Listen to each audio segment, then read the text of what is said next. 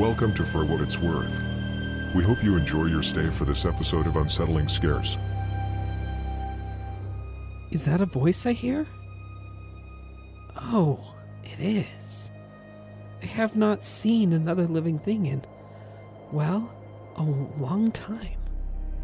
No, no, you're you're not going mad. You are already there. You really shouldn't operate things beyond your realm, but since you are stuck here with me, you might as well get comfortable. As I regale you with some stories to pass the eons, you will be trapped here in this place. They have all been donated by lost ones such as yourself for me. They are all here in my book.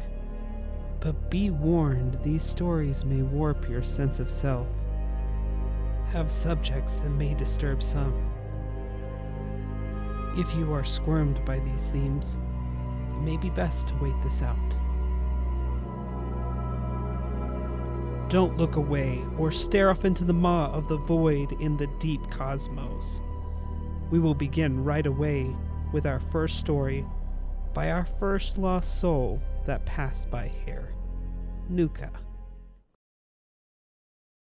Carlos winced as he woke up. His back ached something fierce, almost certainly from shoveling snow off the driveway the night before. Carlos had normally paid the next door neighbor kids a few bucks to do it when he was tired from a long day at work, but last night, for whatever reason, he was still feeling pretty spry and he decided to do it himself. His wife Lana thought it was amusing, smirking to him when he came in from the cold, brow drenched in sweat.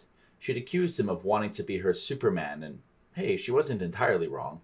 They'd only been married for a year, and their love still had that young, rose colored glasses feel to it. The the sort of love that made manual labor well worth it for the appreciative hug he got in return. Despite his aching back, Carlos crawled out of bed, noticing that his wife wasn't there. He could hear movement in the hallway. She must already be up. It was Saturday after all, and she was the sort of person who didn't like to waste a weekend lounging around in bed. Perhaps it was the first thing they had ever disagreed about uh, in their relationship.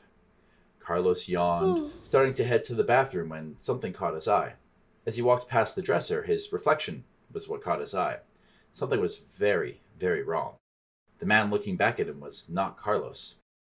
The face he saw in the reflection was a man, easily forty years Carlos's senior.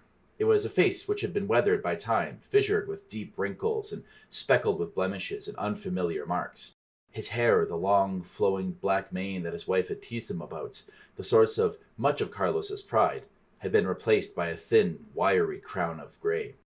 The face in the mirror looked back at Carlos with an expression of shock and terror that matched his own, only it couldn't possibly have been him. It wasn't until Carlos staggered back, falling back and sitting on the bed behind him, that he dared to look down at his hands. He saw that they too were foreign to him, spotted and frail. These were not a young man's hands, but rather the hands of a man whose decades of hard labor were well behind him. With a start, Carlos cried out, his heart racing in his chest he was suddenly aware that his back wasn't the only thing which ached. His hips, his chest, his shoulders, they all throbbed dully as fatigue suddenly washed over him. What was happening to him? A knock at his bedroom door. His wife. Carlos called out to her as he raced toward the door, pulling it open. Lana, Lana, something's happened to me. What's going on? he started, before seeing that the person on the other side of his door was not his wife. Instead, a man in his early thirties stood before him with a concerned look on his face. He wore an all white uniform with matte black shoes. Mr. Padilla, are you okay this morning? The tone was only faintly mottled with concern, not at all appropriate for the fear coursing through Carlos like ice water. Who the hell are you? Where's my wife? Carlos demanded, before a stark realization struck him. The familiarity of his room ended at the doorway. Instead of the hallway which led to the washroom, his study, and the staircase downstairs, he could see a long, sterile corridor filled with doors. The old tan carpet of his home had been replaced by a dingy off white tile, still glistening from the mop that had passed over it just a few moments before. Carlos could see another man with a bucket down the hallway and became faintly aware of the scent of artificial lemon in the cleaner.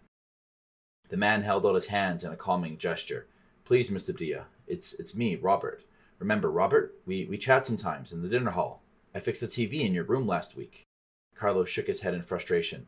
No, no, get out of my house. Where's my house? Lana, what's going on here? Lana! He shouted. The man in white pulled the radio from his belt and clicked it. Dr. Osland, we need you on the second floor. Carlos had spent the next minute arguing fruitlessly with the man, insisting he both get out of the way and demanding to know where Carlos was. The sound of footsteps clambering down the hallway caught Carlos's attention, and he looked over to see a woman dressed in a white doctor's coat, holding a folder, approaching him, with two much larger people, a man and a woman, behind her. Carlos, you doing okay this morning? She started in a voice that was clearly calculated to be as calming as possible. He shook his head. Who the hell are you people, and what the hell is going on? Carlos, she said, her voice remaining steady and matter of fact, it's perfectly normal to feel confusion. You've got amnesia, Carlos. Carlos barely paused before snapping back. What? Bullshit, my memory works just fine. I remember my name, my wife, my house. The doctor nodded politely. Yes, you remember everything up until the night of the stroke, Carlos, she said in a note that made it seem as though she'd been through this before. You remember coming home from work, shoveling the driveway, having dinner with your wife, and going to bed with a headache. Carlos stopped dead in his tracks, a sinking feeling in his gut. He quickly replayed the previous night in his head. The doctor had described exactly what had happened the night before, in almost the exact words he would have used to describe it himself. He clutched the door frame with his suddenly clammy hands, struggling to find words. But how? How did you know? She continued. Carlos, you have what's called anterograde amnesia. Your memories of everything before the stroke are intact, but your ability to form new memories is gone. Everything since then, none of it's been saved. His voice wavering, Carlos asked a question he knew he didn't want the answer to. But if I can't form new. How long has it been? The doctor's face was tinged with a sad, sympathetic expression. It's been almost 40 years, Carlos. 40 years. Carlos's knees went weak as he slumped to the floor. Robert reached forward to help them, but the doctor waved him back, giving him a moment to process. Forty years. He'd gone to bed a young man and awoken like this. A lifetime gone in an instant. He strained, racking his mind, trying in vain to find some evidence of the life he'd lived. He and Lana had planned to travel together, to have children, to buy a home together. But Carlos could remember none of that. All he could remember was falling asleep next to Lana, the sound of her breathing, and trying his best to sleep despite the headache. So it's it's not 1982. It's the year 2022, she said calmly. But but this isn't my home. Why does my room look like we find that patients adjust better to familiar surroundings. We try our best to customize their rooms to look as similar to the ones they remember as possible. Carlos turned back to the room, scrutinizing it. It was only then that he started to notice the small differences. The TV, while in its usual place, was a slightly different shape and size, and clearly a different brand. While his bed had a comforter on it, the color was slightly different. The room itself was smaller than the room he had remembered going to bed in, the furniture somewhat closer together than he remembered. His thoughts swirled around him before one leaped to the front of his mind. Lana? The doctor's eyes glanced down for a moment. She, she's gone, Carlos. She left about a year after the stroke. He wanted to ask why, but Carlos already knew the reason. If what the doctor was saying was true, could he really blame her? If he couldn't make new memories, if each day started this way with confusion, disorientation, forgetting everything from the previous day. So, so what? I just I just spent the last 40 years of my life in this place just just doing what? The doctor took a deep breath. It's a home for people with conditions similar to yours, Carlos. Some days are better than others. This isn't the first time we've had this conversation, and it probably won't be the last. Why don't you come with us and get some breakfast? You'll you'll feel better. You always do. Carlos wanted to protest. He wanted to ask her how he could possibly feel better with what was happening to him. But he thought if he really had been here for decades, well, who knew? Maybe this was just part of his daily routine. Using the doorframe for help, Carlos lifted himself to his feet, nodding slowly. His mind swam with emotions and thoughts as he was led down the hallway to the stairs at the end. Walking downstairs, he was taken to a large, open area with tables. It was a cafeteria, he could see. Several others were sitting at tables, eating off lunch trays. Carlos was led to a bench like seat and sat down with a tray put in front of him. Scrambled eggs and bacon were on his plates, along with a small cup of pills and a glass of orange juice. Take the pills first. They'll help you calm down, the doctor said reassuringly. Carlos started with a scoop of eggs, relieved to see at least his taste hadn't changed. He still disliked the rubbery texture of scrambled eggs. He followed it up with a swig of orange juice before nodding and reaching for the pills. As he opened his mouth to take the pills, he noticed that everyone was looking at him. Not just the doctor or Robert or the two orderlies. Glancing around the room, he saw that the noise in the room had diminished, and everyone was now looking at him from their tables. As he glanced over at them, they quickly turned back to their breakfast, suddenly becoming acutely interested in their eggs and bacon. What if what if I don't want to take my pills, doctor? I think I think I'd prefer not to, Carlos said, suddenly feeling ill at ease. The doctor smiled at him. Come on, Carlos, don't be silly, just take the pills. They help you calm down. You'll relax a bit, we'll have breakfast, and then we can talk in my office about how you're feeling. Carlos continued to hold the small cup of pills, but didn't bring them any closer to his mouth. But I don't have to, right? Like, if I'm not being held against my will, I'm still an American citizen. I, I can choose not to take these. I, I can leave whenever I want. You, you've got no right to hold me here. He did his best to keep his tone steady, to avoid betraying the concern rising through him. The doctor smiled, an almost patronizing smile. Yes, Carlos, you can leave, but where would you go? In ten minutes you'll have forgotten all about this conversation. Please, Carlos, just just take the pills. Carlos's mouth went dry at her words, at the expression on her face. Despite her calm, friendly appearance, he could feel the threat behind it. Uh, I think I'm going to take a walk, actually. Carlos set the pills down and put his hands on the table to lift himself up. He had barely risen from his seat before he felt a pair of hands on his shoulders. Please, just eat your breakfast, Mr. Padilla, said Robert. Carlos hesitated for a moment, seeming to consider the request, before lunging forward onto the table. He sent the tray and the pills scattering as he tried to clamber across the top of the table. He heard gasps and shouts of surprise from the others in the room around him before it erupted into chaos. Get him! He heard the doctor's voice, its tone suddenly very different. He's too dangerous to be allowed to escape. Dangerous? Carlos scrambled off the end of the table, where he met a security guard clad in black. He kicked the guard in the stomach, although he lacked the strength that his younger self once had. The guard barely flinched from the strike before pushing Carlos back onto the table. Guards and orderlies surrounded him as he flailed. Kicking back and resisting as other patients, guards, and people clad in white crowded around him. The room was a chorus of voices shouting. Get those pills in him now! Hurry, he knows too much already. We don't have much time, they're coming. Carlos forced his mouth shut as he felt hands trying to pry his lips apart. Above him, he saw the doctor, now wearing a furious expression. Through the cacophony around him, he could hear her voice clearly. Stop fucking around, Carlos. We don't have time for this. Take the pills now, or everyone here's gonna die. Screams rang out in the room, howls of pain and cries of anger and fear from hundreds of people, far more than could possibly fit into the room. Carlos's head swam with confusion as he squeezed his eyes shut, clamping down his mouth as best he could, still struggling as untold numbers of hands pinned him to the table. A weight bore down on his chest, making it hard to breathe. He suddenly felt the jab of a needle, first in the upper part of his right arm, followed by a similar jab a moment later in his thigh. Warmth suddenly burned through him, and Carlos found it increasingly difficult to move his limbs. Then suddenly they felt heavy and unresponsive.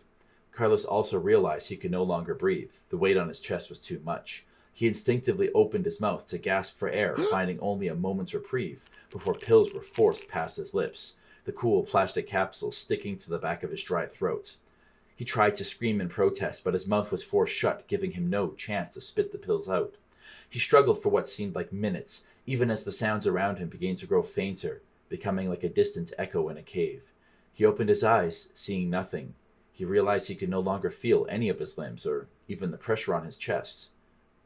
Carlos awoke with a start, the bright morning sunlight painfully bright on his eyes through a crack in the curtains. He twisted quickly, looking to the bed beside him. Lana? The bed was empty.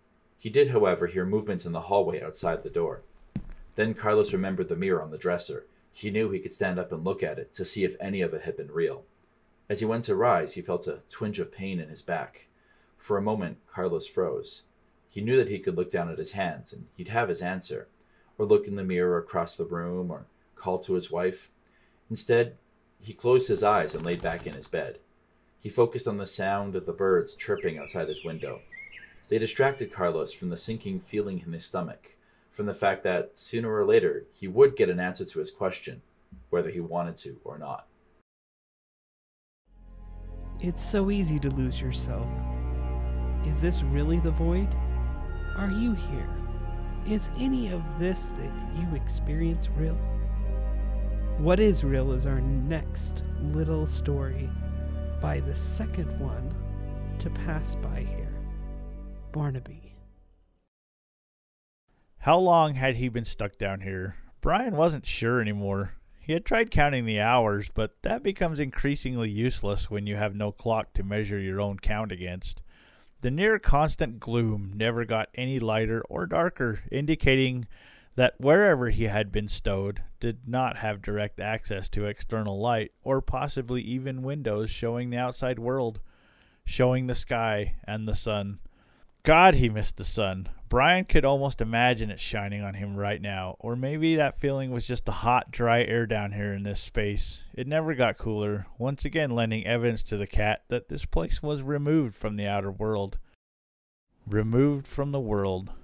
Brian croaked to himself and nearly jumped from the sound of his own voice. It seemed to boom in the three foot tall space he was stuck in. It felt hard to speak, probably due to the dry air trapped between the wooden floor and the ceiling. Brian wished he had some water, but shook his head to try and chase away that tantalizing thought.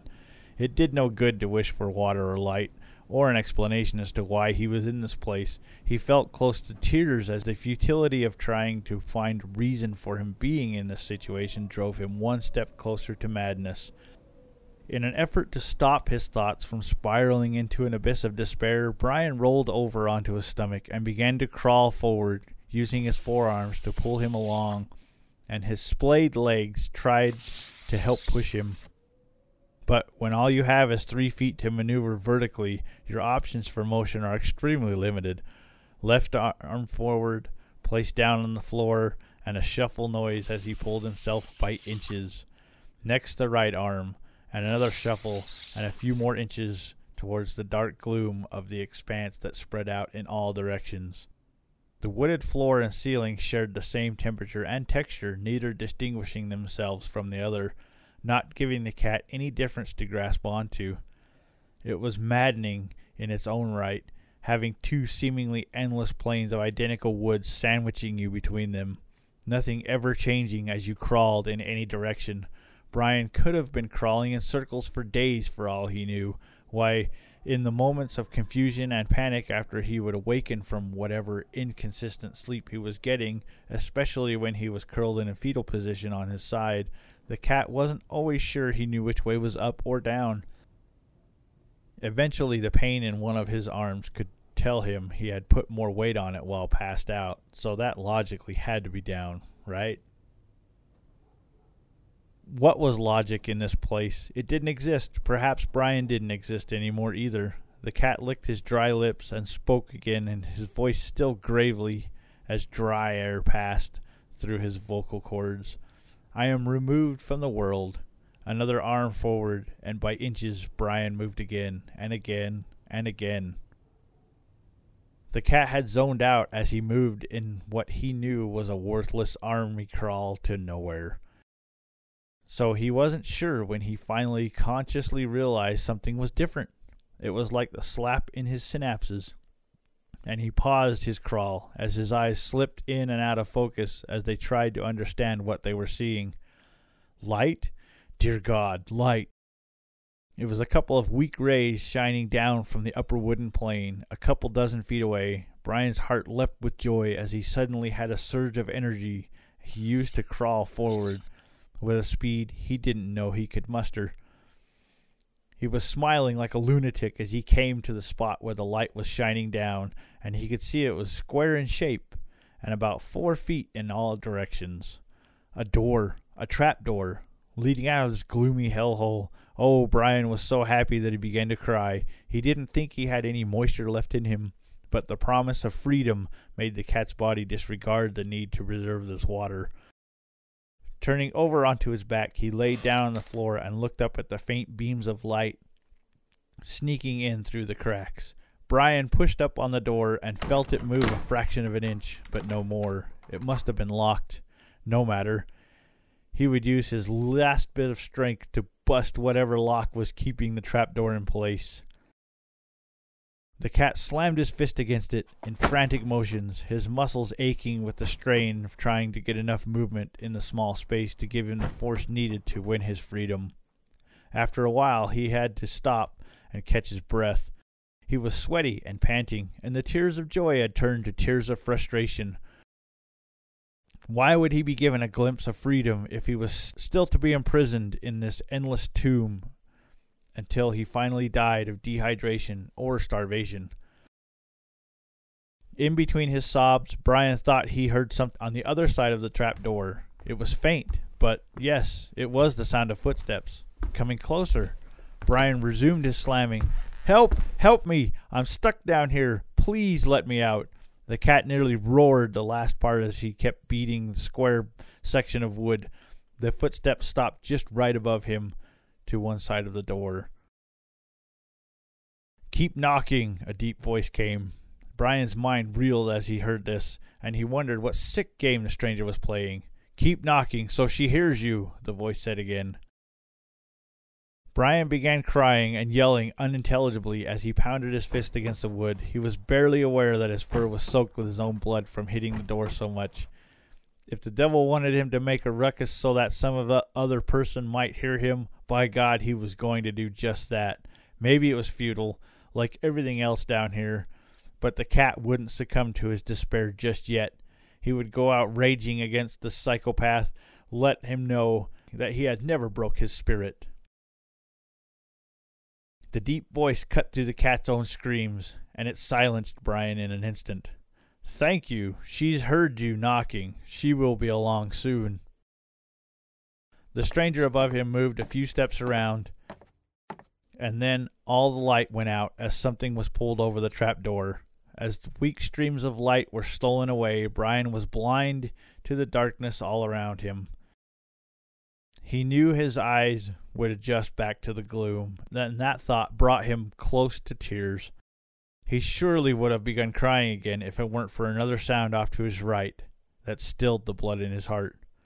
There was a slow thudding sound, followed by a body being dragged along the wooden floor, and then a light, almost grandmotherly laugh cut through the darkness, followed gently by just a moment, Kitty. I'll be right there. This void suddenly feels rather small, doesn't it? Very constricting. Let us open up with the next story, shall we? With a dry click of the car door handle on the dusk of this gloomy autumn night, the inspector stepped out of his patrol car, the rotating beacon atop the dark gray colored vehicle that if he glanced past wouldn't notice among the stone of the surrounding structures of the town, standing tall a corgi wearing a sleek uniform, took their first step onto the cobbled road, a wash of warm breath fogging the air in front of them to match the fog that was rolling in as the sun set. The night the cool and calm that you would enjoy a warm beverage to cusp in your paws to keep them warm and huddle over the steam, or wrap an extra thick scarf to bundle up should you need to go out. However, this night the calmness was disturbed as the corgi walked up to another officer, kneeling, brown furred arms resting on their knees, and a body covered by a black tarp to cover up the what disturbing scene that may lie underneath from the errant gaze of those that strolled by. The officer next to the macabre scene under the sheet took a breath, gazing upwards to the approaching person, paw already rising into the air, to tell yet another person to leave the area. His eyes widened in embarrassment, seeing the inspector coming up to the crime scene, grunting, pushing his knees to stand upright to greet the inspector with a paw outstretched. Good evening, Sammy. Didn't think you'd be working so late. Paws clasped together in a firm shake, exchanging the casual greeting. Well, the poor boys down at the bar needed a break from me from time to time, Sammy quipped. So what have you got tonight, Click? If you're breaking out the sheet before I got here, then it must be something. Click unfazed, didn't respond, just reached out, taking a corner of the dark fabric and pulling back with relative ease until it hit a spot stained crimson on the underside, hugging the body and exposing the upper left portion of the scene, causing the corgi to yank a handkerchief and clasp it to his muzzle. The cool fog crept around the area surrounding the trio, staying away from the center, the focal point of a partially exposed light blue feline, the gentle wind whistling through the fur, jostling the sagging whiskers, the pool of red highlighting the blue as the last of the light faded from day, and the flicker of street lamps, the only aid the officers received. Good Lord, Sammy muttered under the handkerchief. Click just looked up towards Sammy. Yeah, poor sod. Appears to have a large stab wound on the back and some sort of blunt trauma. I'd guess from the eyes and mouth the way they are. Inspector, some sort of gang thing, perhaps? The playful evening got out of hand? Sammy took a moment to gather themselves, prepping for something that they were not quite prepared for this evening. But they bent over the body, glancing over anything of note, but finding nothing of consequence. He reached into their charcoal suit, fishing around the jacket, looking for anything in the inside pockets. Paused, jostling around, finding the purchase of something the corgi pulled out, finding themselves holding an unremarkable notepad with a small pencil resting inside the rings that held the papers together. Unfurling the brown covering top to see anything in the pad that could help give a sign of what happened. Raising a brow and frowning a jowl, the corgi gave an unpleasant expression at what he saw. October 31st, 1926. Scrawled below was the repeating phrase, Flingluli mepog fu magakshtaku fanafla fachagan? What the hell is this nonsense? Someone isn't quite right in the head, I think. Does any of it make sense to you? Just then the coyote officer piped up. Sir, found this in their pocket. Guess their name is Nuka. Strange. All their money is still in their wallets. Must not be a robbery or something went wrong during the attempt and the perp fled. Click muttered the last part more to the inspector than to themselves while holding the license and wallet in one paw, reading the rest to himself. A shimmer of light flickered from the nearby street lamppost, catching the corgi's eye at the source of the illumination. Turning their head and bending over the body, the corgi reached down, noticing a silver and green looking object held firmly in the feline's clenched paw. Curious, the inspector thought. Opening the paw, the object slid out onto the corgi's own for a better look. Squinting, turning the object around, the corgi looked closer at it, appearing to be a sort of talisman. An ugly thing, by all accounts. The shapes and structures all seem off, yet wrapped around into the center, surrounded by eyes.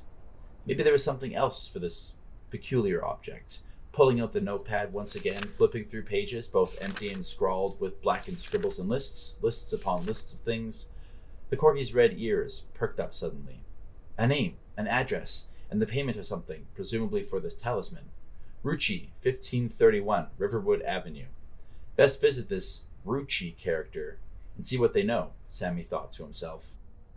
Cleaning up, Click joined Sammy to head to the address they found on the notepad taking a few cranks in the night air and echoing down the street until a whir the police cars started up. Looking down the road, the corgi in the lead started down, passing through the deepening fog, headlights attempting to pierce through the veil with little success, only slowing to the two cars, traversing the town in the darkness of the night. Mist seeping into the car through the air vents, slowly building on the dash, and under the seat, wisping in the flowing air, currents like little flames dancing. Headlights flickering through the fog seemed to get worse the further in they drove. The corgi had to bend forward and stare as if it would help steer better, driving only by the occasional blip of the line of the road or curb making them have to jerk the wheel back onto the road. A bump startled the corgi. Hitting the curb at the rim of the tire, he made a quick decision to pull over and figure out a way to wait it out or call a night and resume the investigation the next day. A pop of the door, as well as the car turning off at the same time, the corgi slipped out of the fabric seat, the seatbelt clanging in the doorframe. There stood the corgi, trying to bundle up his jacket, wishing he had brought something a little warmer this night, cursing to himself at leaving it home. A second curse left his muzzle as a sudden blinding light burned through the fog into his face, resorting in him holding a paw up to shield it from the illuminated assault. A quick apology came from behind the light, lowering it as a figure appeared. Oh, sorry about Sammy. Fog's really something this twilight. The light came down, revealing click, thinking at least he wasn't rear ended by the following officer in the current driving situation. Yeah, you're right. Not going to get much done here, I surmise, Sammy replied. Click simply sighed with a nod before gesturing his paw upwards to draw the attention of the inspectors towards the building's address they were currently standing before. Carved into the stone beside the door read 1531 Riverwood Avenue. Looks like we've gotten rather lucky then, Click said matter of factly. A creak reverberated on the door that hadn't been oiled in many years, in near neglect. The two officers passed inside the building, letting it latch behind them. The old stone apartment building had a winding staircase in front of them. On the right was a box with the room numbers listed and a slot, some filled, some empty with mail. Reading down the list of numbers two, three, five, six. Rucci Lexico. There we are.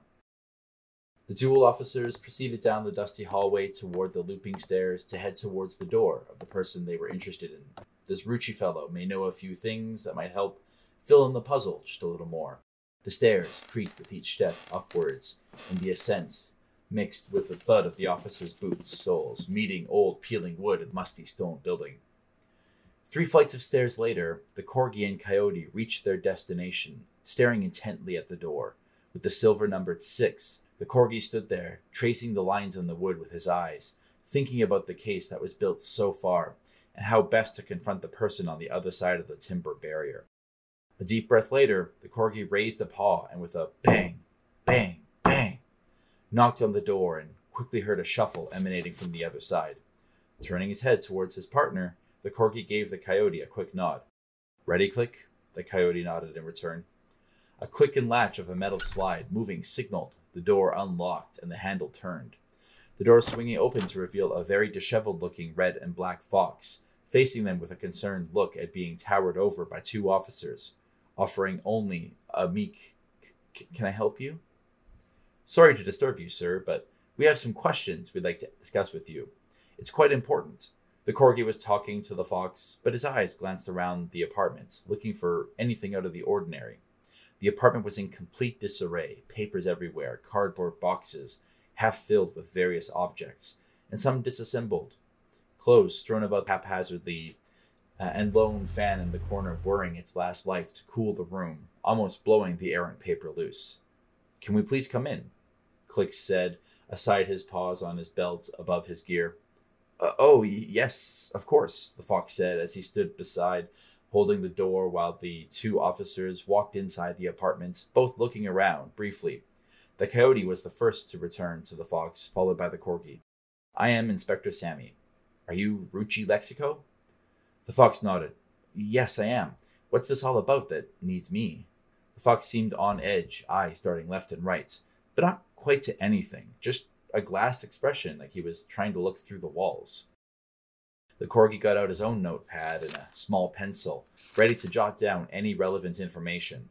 His counterpart, however, was looking around the apartment, trying to look into the boxes or for anything relevant on any of the papers strewn about the floor. I'm doing an investigation currently, and that's led me here. Do you know of a Nuka fellow? Sammy asked with an inquisitive tone. The fox seemed to know the name, his ears perking, betraying any subtlety, but Rue didn't seem to try and lie, though he seemed very unnerved as the paranoia had doubled tail jerking and twitching around uncomfortably. Uh, uh, oh yeah, uh, yeah, Doctor Nuka. He he came here asking all sorts of questions, things he he shouldn't. I, I told him I told him to stop and leave well enough alone. The corgi looked puzzled, writing down little notes that he could manage to try to keep pace as Rue spoke. So what was he asking about? Sammy replied, not a mere moment later. Rue blurted out, No, no, no, you you don't know what's going on. You'll draw unwanted attention beyond your knowing, just like the doctor. Rue stepped back, clutching his chest, nearly having a panic attack, his eyes jerking left, right, towards the ceiling as if watching something. Click hurried over, patting the fox's shoulder while looking up at Sammy, nudging his muzzle aside, speaking to Sammy. We might have found something over in the kitchen, a briefcase with some of the writing from before. I've got him. You best take a look. Sammy nodded, still holding the notepad, stepped out, walking over some papers and crinkling them as his boots crushed them. Moving into the kitchen, he looked around, and on the dining table beside the kitchen had an open brown covered briefcase, the lock snapped open, and the lid raised, leaving the contents exposed. Assorted papers with strange symbols and writing, the same odd type the doctor had in his notepad. He pulled out Nuka's notepad, reaching down, shuffling the papers around, looking for anything that stood out. There! Something that was vastly different from the others. Sammy pulled it out, looking at the dots and lines. Oddly, it was a map to some location out of town, yet there didn't seem to be anything there last he recalled. Ah! A loud crash of glass shot through the apartment, gripped Sammy. He cursed under his breath, rushing back into the room. And what the hell just happened?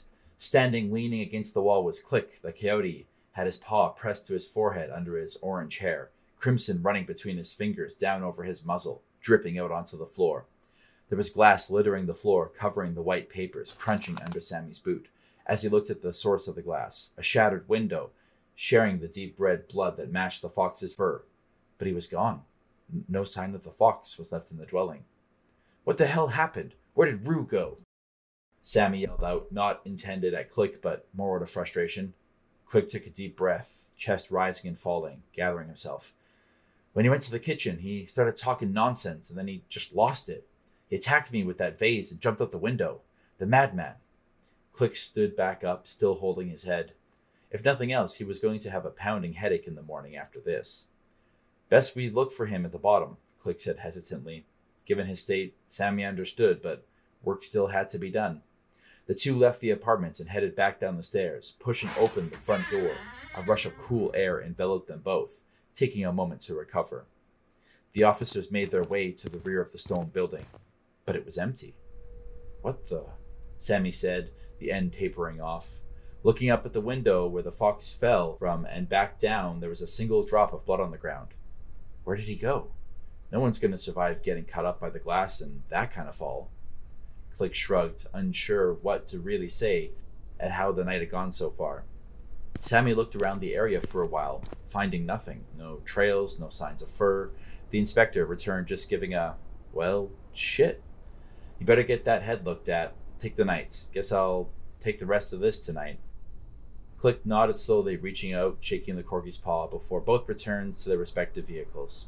Sammy slid in, shutting the door to his car, sighing at all the madness this evening. Nothing was making any sense, and no one was cooperating. He just wanted an easy night to go home and sit in front of the fireplace.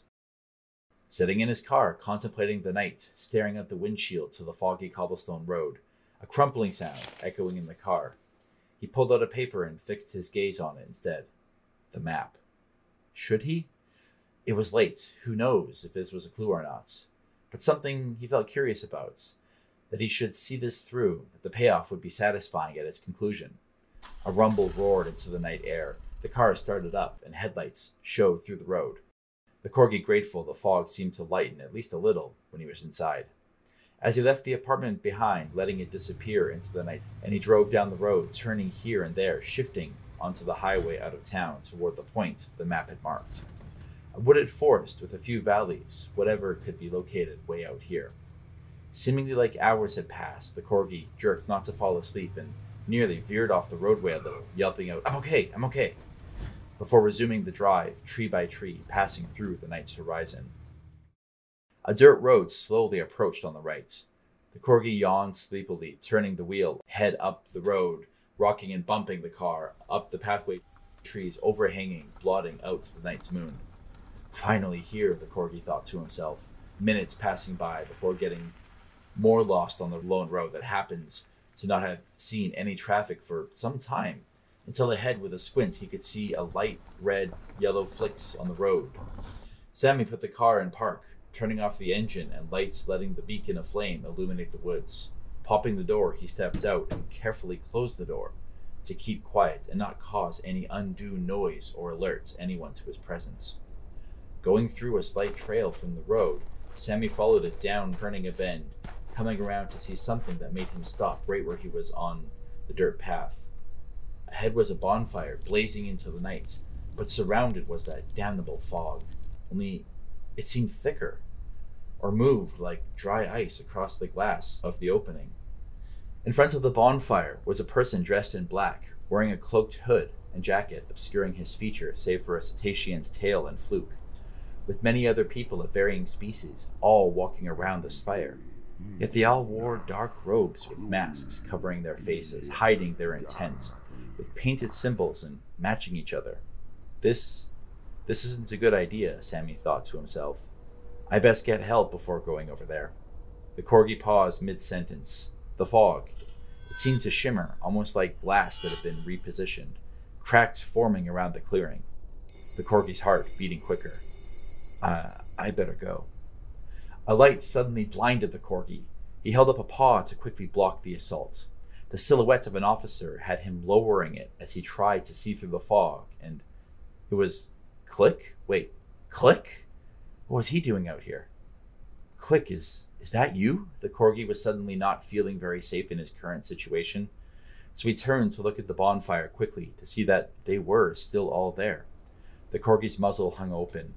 The bonfire was out, and all those masked faces were standing still, surrounding it with the porpoise in front of the ground, every single one looking straight at him. Startled, Sammy took a step back on the path, but horrifyingly, at the same second he took a step back, every single person took one single step forward, matching his. The cracks in the fog seemed to expand, and the stars in the sky seemed to have doubled in this spot, stretching even in ways that did not make sense. Everything seemed wrong, the kind that made you squirm and want to leave your body behind. Run. Run was the only thought that filled Sammy's head, twisting his body back towards his car to leave. He was stopped by a sharp, still cold, spreading up his chest. Move that leg, his brain screamed, but his limbs refused to respond. Warmth, warmth was leaving him.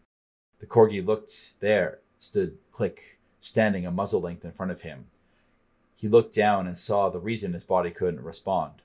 A large knife was hilted in his chest, the handle held firmly by the coyote, and he could only respond, Why? Click let the handle go. Sammy fell to the ground with a crashing thud in the dirt of the pathway, creating a stream of red toward the bonfire. Click looked down at the body of the inspector. You should have gone home, as we agreed. You, Nuka, Rue. Shouldn't have meddled. The coyote looked up at the night sky, the shimmering glass cracking, bending, shadowing above. The coyote slid a mask over his face and looked over at the porpoise, though on opposite sides shared the same sentence. May they rise. Disheveled? Now that's certainly rude. I keep my fur very brushed, thank you very much. Seems like our storyteller has gone a little mad by the end. Ah, ah. Oh, look! The creatures of the void are something, aren't they? So many limbs and tentacles.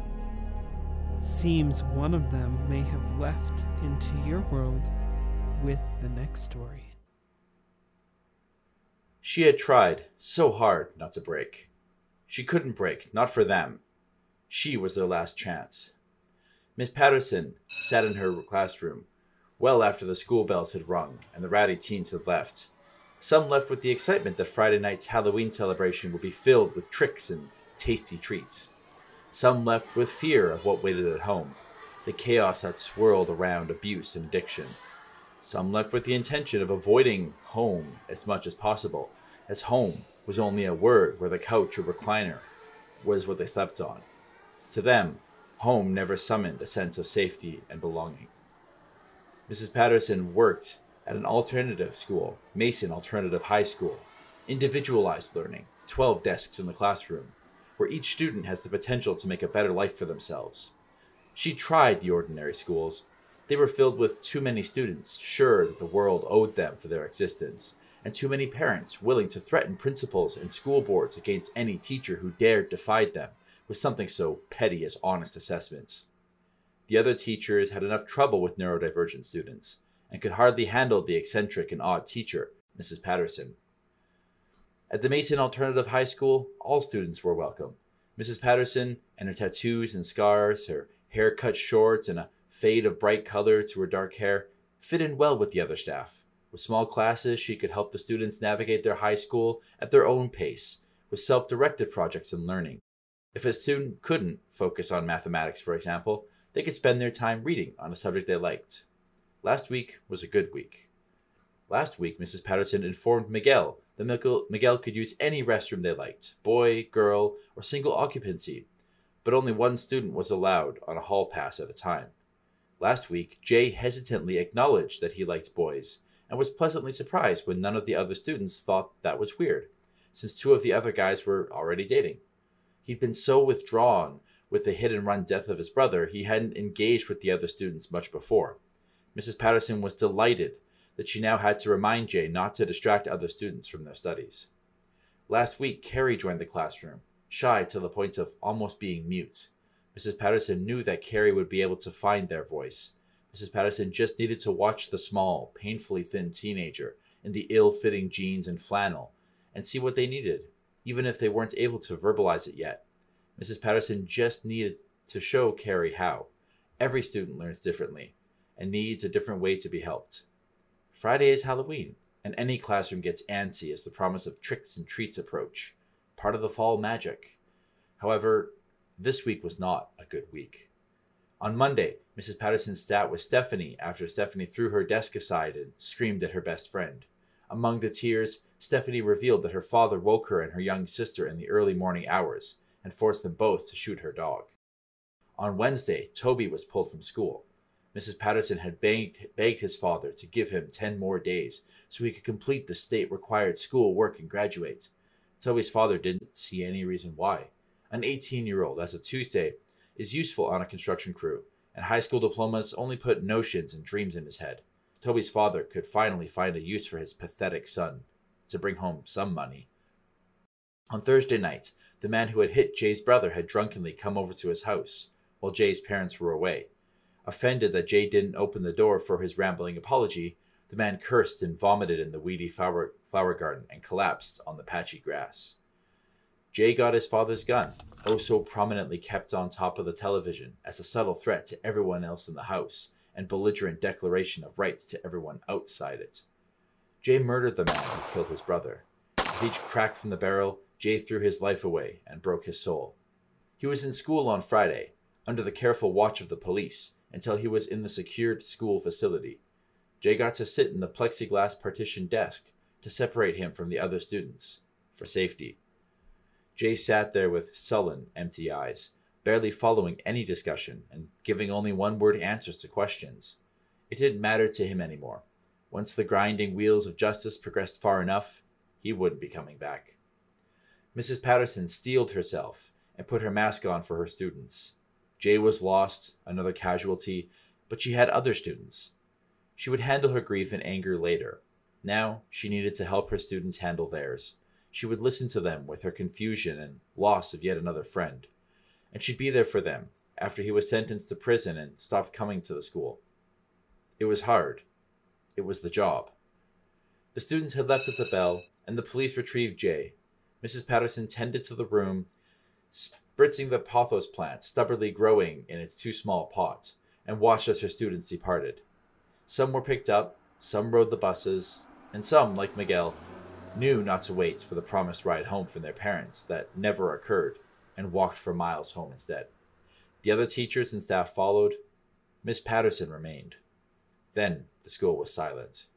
Then the mask had come off. Shelley Patterson grieved. Hard sobs racked her body, and the intense grief came through her tiny throat in a pathetic whine. Her desk and chair kept her from collapsing on the floor and writhing in emotional agony. Jay was supposed to make it. He had a fucking future. They had both worked so hard, so very hard, taking and retaking the state exams, finding and applying for any college scholarship or grants available. Jay loved chemistry and understood covalent bonds and elementary particles in an almost natural way. He loved movies with monsters. He found a deep love for the Golden Girls. She was his last chance. She never got the chance to step in when it truly mattered. Mrs. Patterson was just a teacher. Less than a parent, teachers only have power in the classroom within strictly defined limits, despite how those limitations chafe. Six hours a weekday can't save them from the other 18. The light outside faded quickly. When the sprinklers came on with their spish bish bish, an exhausted Shelley Patterson sat back up and blearily looked around. Shelley found that she wasn't alone in that classroom. At their desk, Carrie sat silently watching. They didn't seem to move themselves, but they vibrated in place. The lights in the back of the classroom flickered and left Shelley with the impression that perhaps Carrie wasn't quite so small and thin. Maybe they were just farther away somehow, farther than the back of the classroom would normally allow.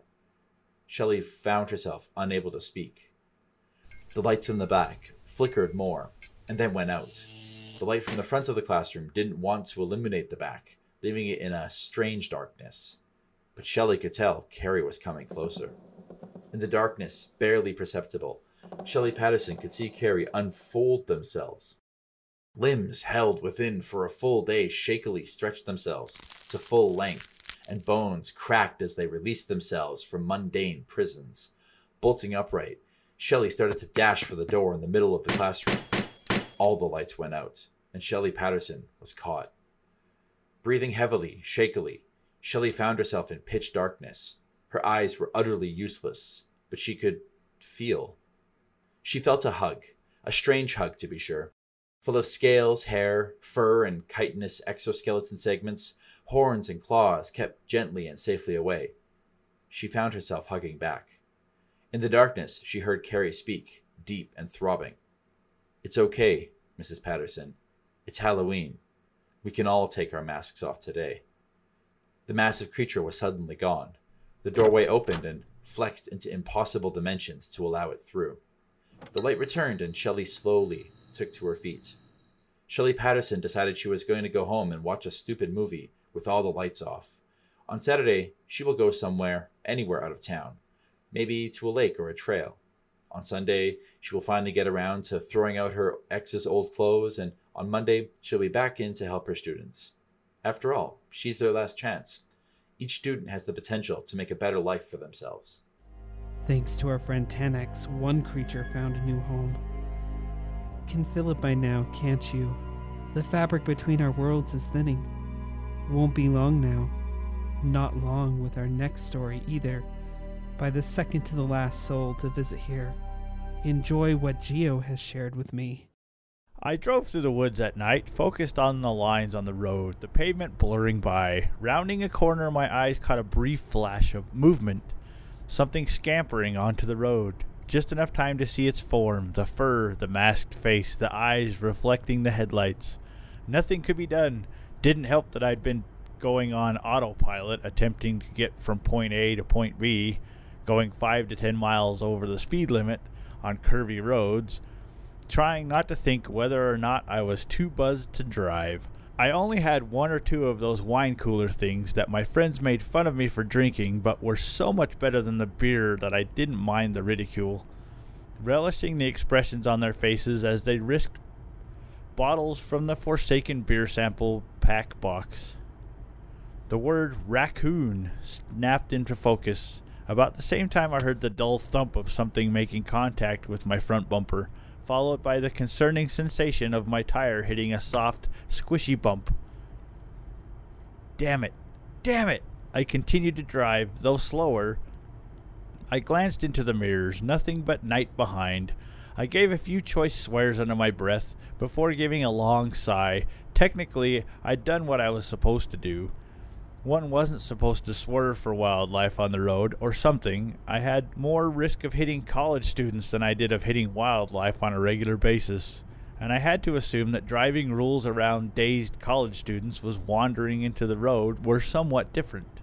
At least that hadn't been a college student, most likely. I chuckled at the thought and adjusted my rearview mirror. I caught a brief image, a dark form in the back seat, eyes reflecting headlights.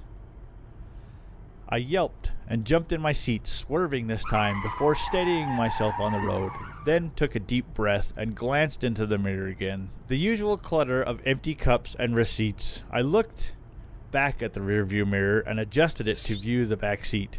Nothing. I took another deep breath to calm myself as I adjusted the mirror back to the rear window. Nothing. Nothing. Just my mind still on what brief vivid image of the raccoon. Nothing else. The eyes had just been some headlights, someone who'd turned off the road soon after. I really needed to clean my car out.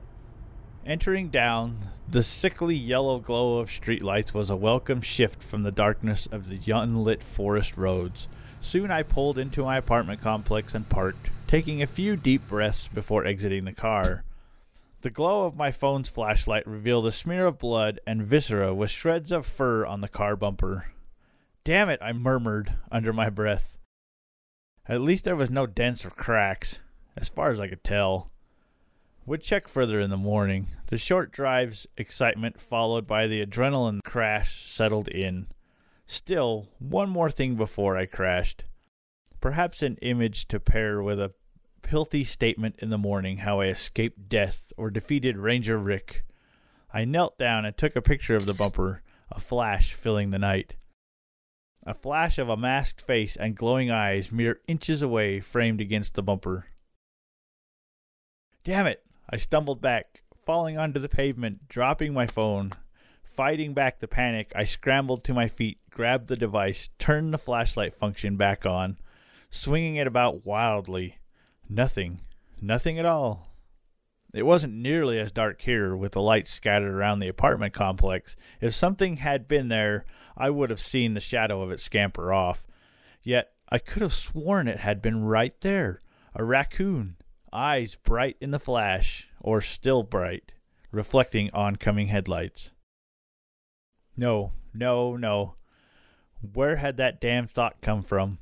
No, I swung my phone around again, checking the other parked cars, trying to spot some moving shadow, some eyes reflecting the light, something to explain what I'd seen.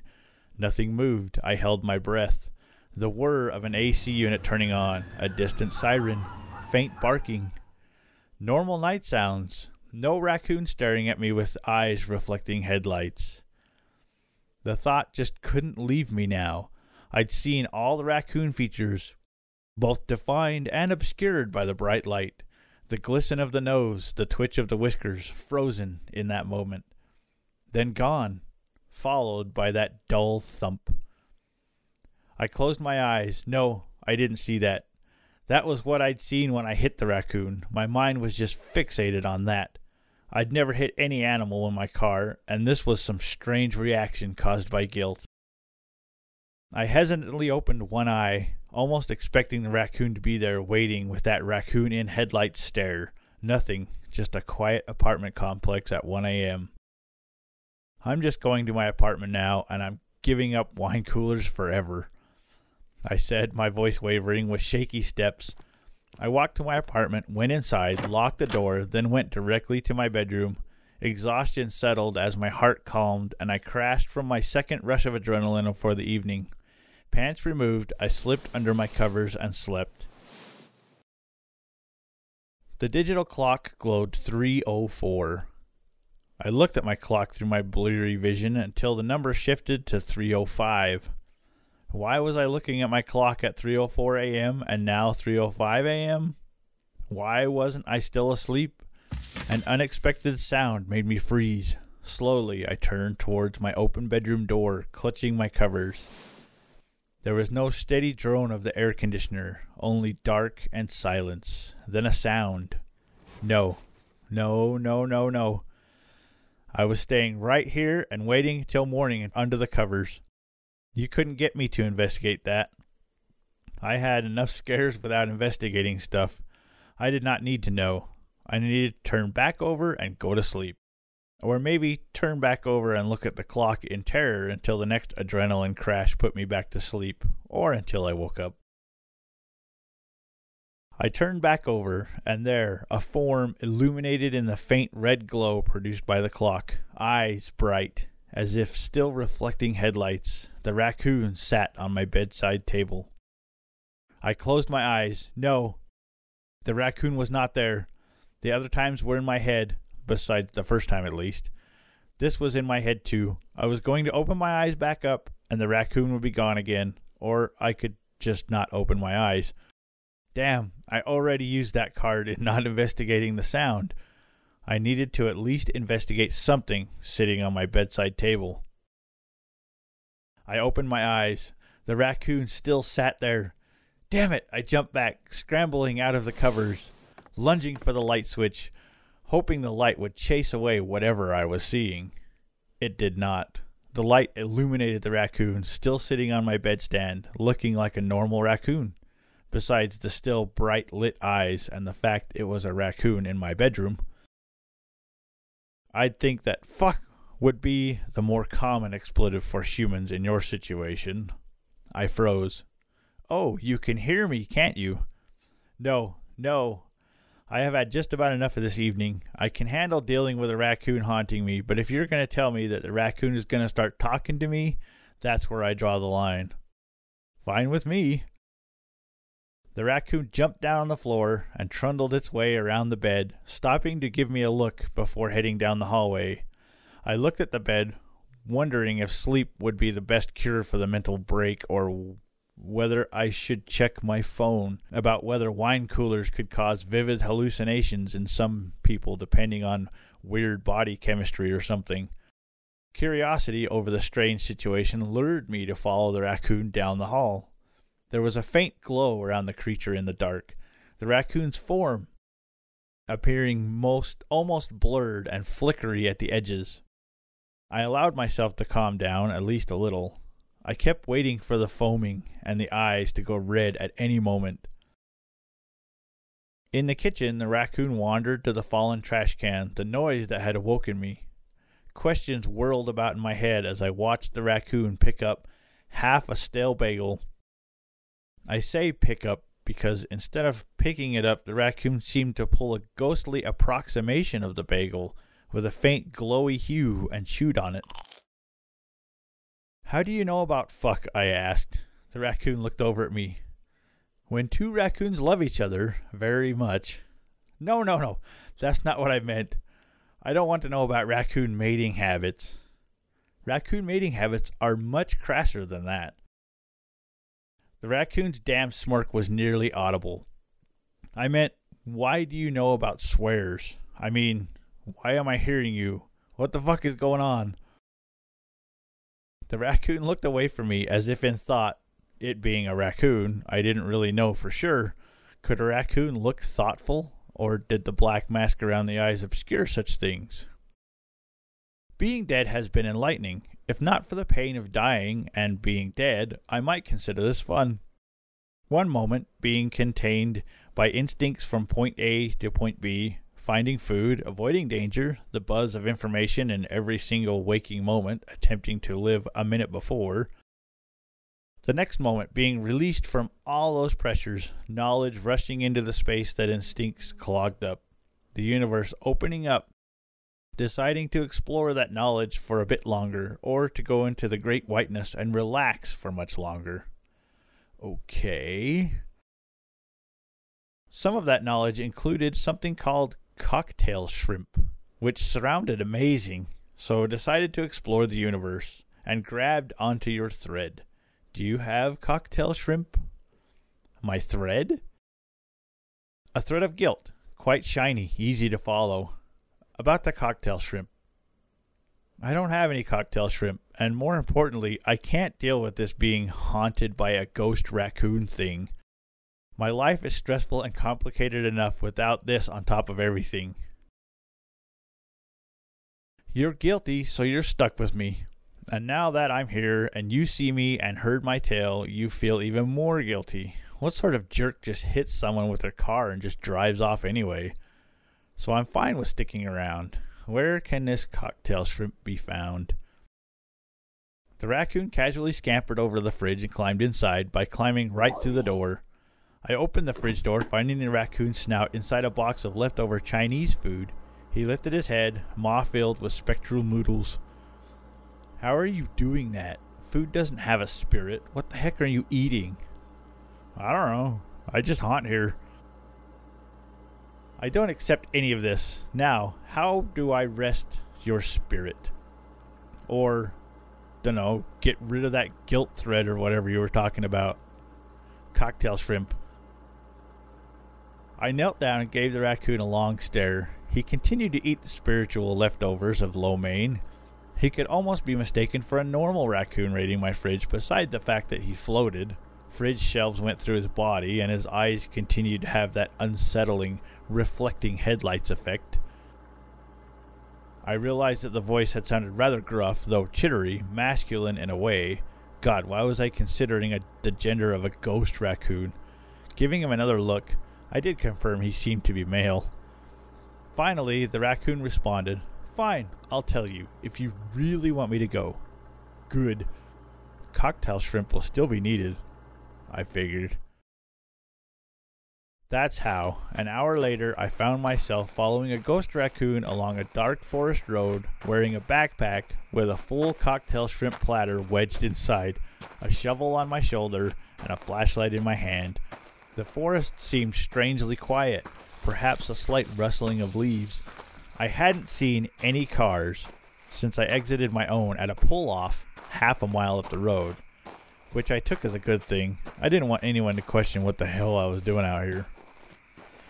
Hell, even if I don't want to question that, are we there yet? Yes. Where is. Oh. The beam of my flashlight illuminated the gray black fur of the raccoon's body on the road, half its body smashed against the pavement, blood gleaming in the light. I turned away, taking a deep breath. The crows or coyotes haven't come yet. Surprising. Why am I here? You're a damned raccoon. You're just messing with me, aren't you? You don't need me to do this. I looked back to him. The ghost raccoon trotted over next to his own carcass and looked over with those headlight lit eyes. Fine. I took the shovel, a flimsy plastic snow shovel thing, and tried not to think about it too much.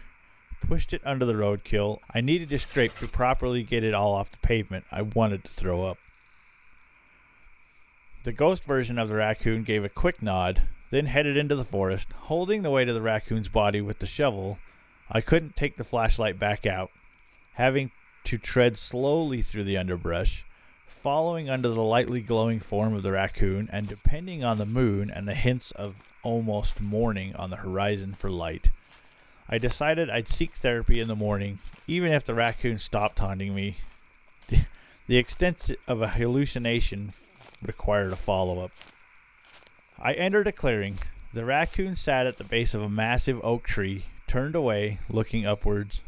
Set my body down here, he gestured with a paw, to the base of the tree at the middle of the clearing.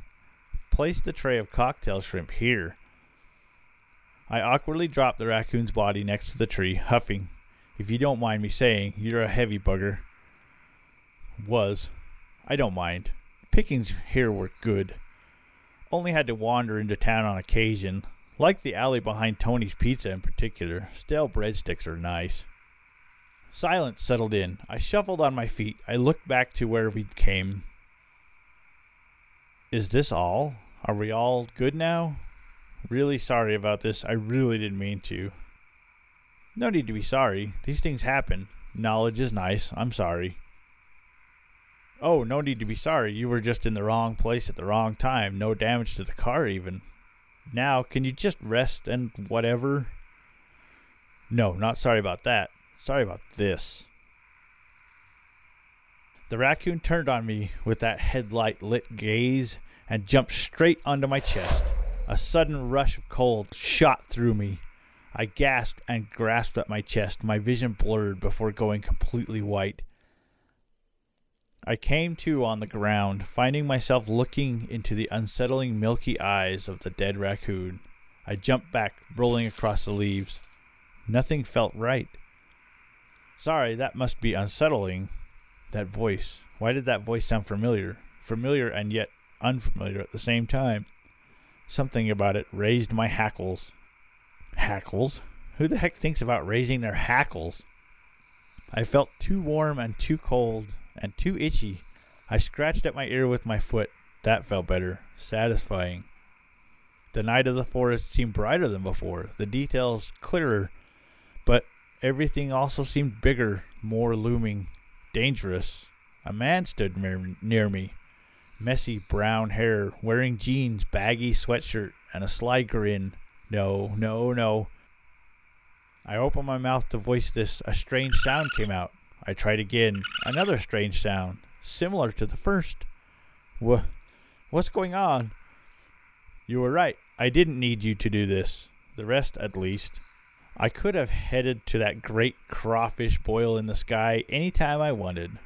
Would have been much easier, much more relaxing. But that thread of guilt caught my attention, that shiny to be pursued. I stared as my own body knelt in front of me, continuing to give that strange, sly raccoon grin with my face.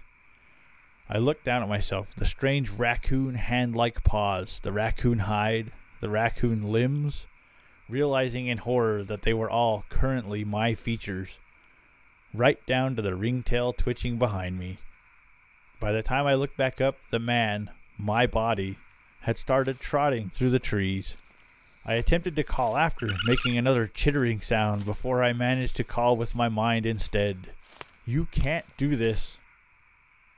Not looking back, he responded. I already did, dude. Thanks. The sympathy gave a wonderful opening, and I'm taking the cocktail shrimp with me. Hope that's fine. I attempted to follow, first on two legs, which led me to fall on my face, then on four limbs, which required some thought, or rather lack of thought. I found I needed to focus on going forward rather than thinking about how to deal with four limb movement. I heard his voice, my voice, calling back faintly, Don't lose your tail. I'll be back in a few days, maybe a week. Just one to get the proper experience, you know, if I don't get distracted or anything. No, he couldn't leave me like this. I couldn't be a raccoon. He couldn't be taking my body. When I got to the therapist about this, they'd be so damn happy for such a puzzle that my mind presented. I scampered through the underbrush, momentarily confused how it didn't react, but in too much of a panic to care. I kept going until I made it to the pavement, rising on my haunches, looking for him, not certain what I would do when I caught him. I needed to reverse this. I needed to. The pavement rumbled under my paws. Around the corner, two bright lights rushed at me through the dark. I stared, stunned and confused, but completely frozen in place until a bumper filled my world. Then went through my head, which didn't harm me, being a ghost raccoon and all. It did, however, completely terrify me, leaving me wondering how certain bodily functions still worked in a ghost raccoon form just before I slumped, fainted on the pavement. I like the part with the cocktail shrimp. There should have been more with the cocktail shrimp in your story. I rubbed my snout. This isn't a story. I'm literally telling you what happened last night. Do you have any advice on how to fix this? I gestured down to my raccoon self. The spectral otter stared at me blankly for a beat. Yes, more cocktail shrimp. Maybe some fish? Would make the story much better. He gave a definitive nod. I groaned. I can see that telling you my plight was completely pointless. I'm apparently doomed to haunt these forests and possibly the dumpsters behind the ranger station forever. I can't even go back to the town since I seem to start getting even more see throughy the further I get from where this whole thing started. Maybe I could possess that ranger fellow and then, well, wouldn't want to do that unless he was a jerk to nature or something. Maybe I can find a sleazy land developer who's going to destroy the forest. And I stopped staring at the ghostly webbed paw on my shoulder. Did raccoons have shoulders? Perhaps not. In any case, the webbed paw on my forearm. I looked to the otter's glowy maw, giving something like a smile. He gave my arm a pat. Would you like some fish? He nodded to a pile of ghost fish flopping about next to the stream. I took a moment to consider whether I should continue my existential panic, paired with convoluted plots to get my life back, or to enjoy eating some ghost fish. This had been more or less the same result as when I told the ghost badger in that burrow down the stream by my tail, and he offered some ghostly grubs afterwards. My stomach growled, Thanks, fish would be good for now. That's really a bummer when you get stuck somewhere you don't want to be, isn't it? Oh, don't worry. Your stay here is not quite like those in the story. It's just us here. And the last story I have to share with you before, you know. Have to give Richter credit for sharing this story before succumbing to the realm like the others. Halloween has always been one of Rue's favorite times of year. The candy, the costumes, the crunchy orange leaves on the ground. But above all else, Rue loved cookies. And fall was a great time to bake cookies pumpkin chocolate chip, caramel apple, as well as classic flavors of snickerdoodles and oatmeal raisins were a regular aroma of Rue's house this time of year. Halloween night itself found Rue at home baking cookies. He was trying to perfect his new recipe of marzipan hazelnut sugar cookies when there was a knock at the door. Rue carefully placed the hot sheet of cookies on the stove top before running to answer the door. a bowl of candy ready to hand out to eager trick or treaters. But when Rue opened the door, there was no one there. Rue leaned further out the door, trying to make out where this mysterious knocker had gone, but no one was to be seen. Dang kids, muttered himself.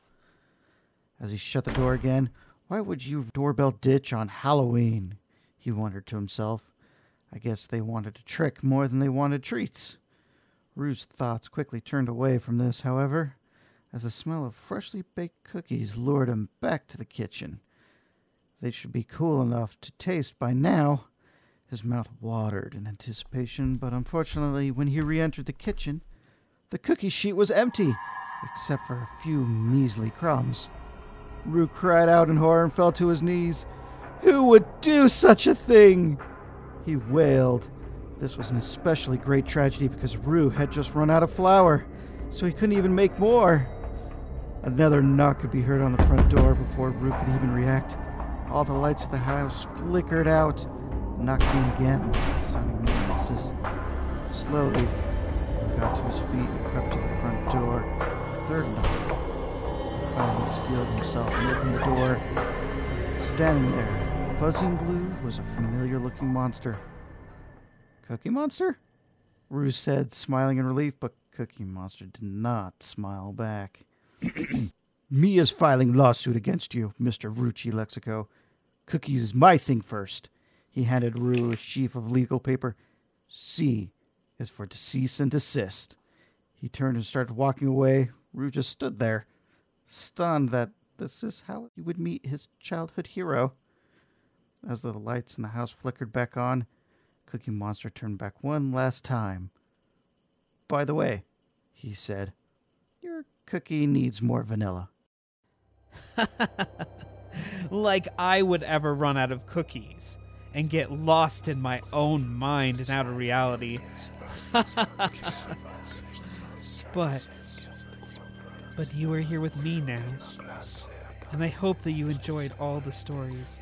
So many wonderful people that visited the void and all are part of it. Just like you will be too. Just sit back, relax, let the endless time and space take you into the madness. Before you are totally gone, do you have a story to share too? Thank you for listening to this special episode of For What It's Worth, and to all those that contributed stories to make it happen. We all thank you so much. And if you'd like to hear more, enjoy other episodes. And for what it's worth, would like to welcome you to a new season of the show.